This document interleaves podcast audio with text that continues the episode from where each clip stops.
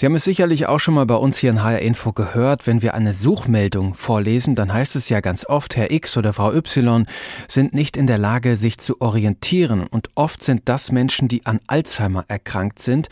Das ist die häufigste Form einer Demenzerkrankung, eine Volkskrankheit kann man sagen, denn immer mehr Menschen erkranken daran.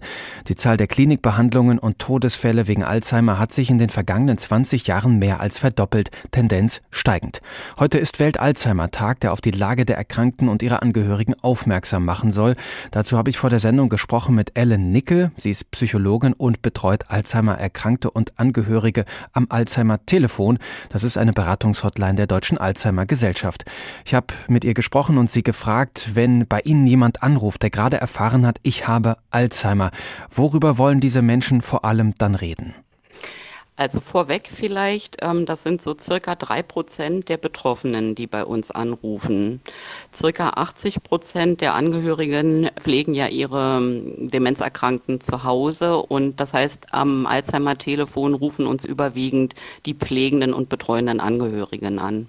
Wie erleben die das denn, wenn der Vater, die Mutter oder auch der Partner oder die Partnerin Alzheimer hat und sich dann auch vom Charakter her verändert? Das ist ein großes Problem und das ist auch das häufigste Thema bei uns am Alzheimer-Telefon, nämlich wie gehe ich damit um, dass sich mein Vater, meine Mutter, mein Ehepartner verändert. Und ähm, da gibt es diverse Schwierigkeiten zu Hause, angefangen davon, dass man, wenn man noch nicht die Diagnose hat, aber die Angehörigen befürchten, da könnte sich was in der Richtung verändert haben, dass die meisten Erkrankten nicht zum Arzt wollen.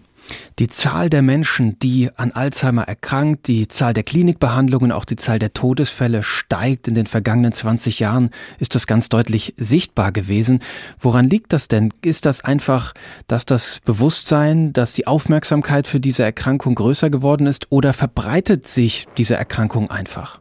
Ja, man könnte ja vermuten, dass sich die Krankheit mehr verbreitet als früher, aber es liegt natürlich zum einen an dem Alter, dass wir immer älter werden heutzutage.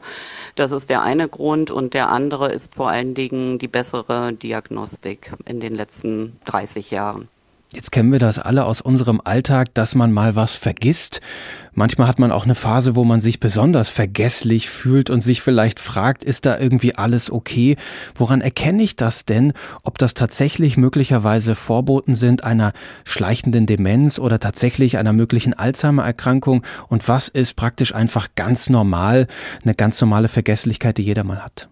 Also eine ganz normale Vergesslichkeit ist eher das, dass wir mal den Schlüssel verlegen und uns aber danach wieder daran erinnern können, aha, ich bin gerade zur Tür hineingekommen, ähm, ich war vielleicht abgelenkt und deswegen habe ich meinen Schlüssel an einen anderen Platz gelegt, aber ich kann das nachher im Kopf wieder rekonstruieren. Das kann man mit einer Alzheimer-Erkrankung leider nicht.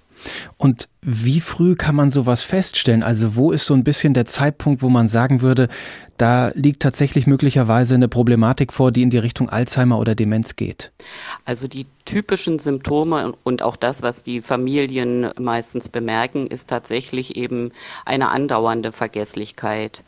Also wenn man zum Beispiel miteinander telefoniert, weil die Eltern weiter weg wohnen, äh, dass einem immer wieder die gleichen Geschichten erzählt werden, auch im selben Telefonat.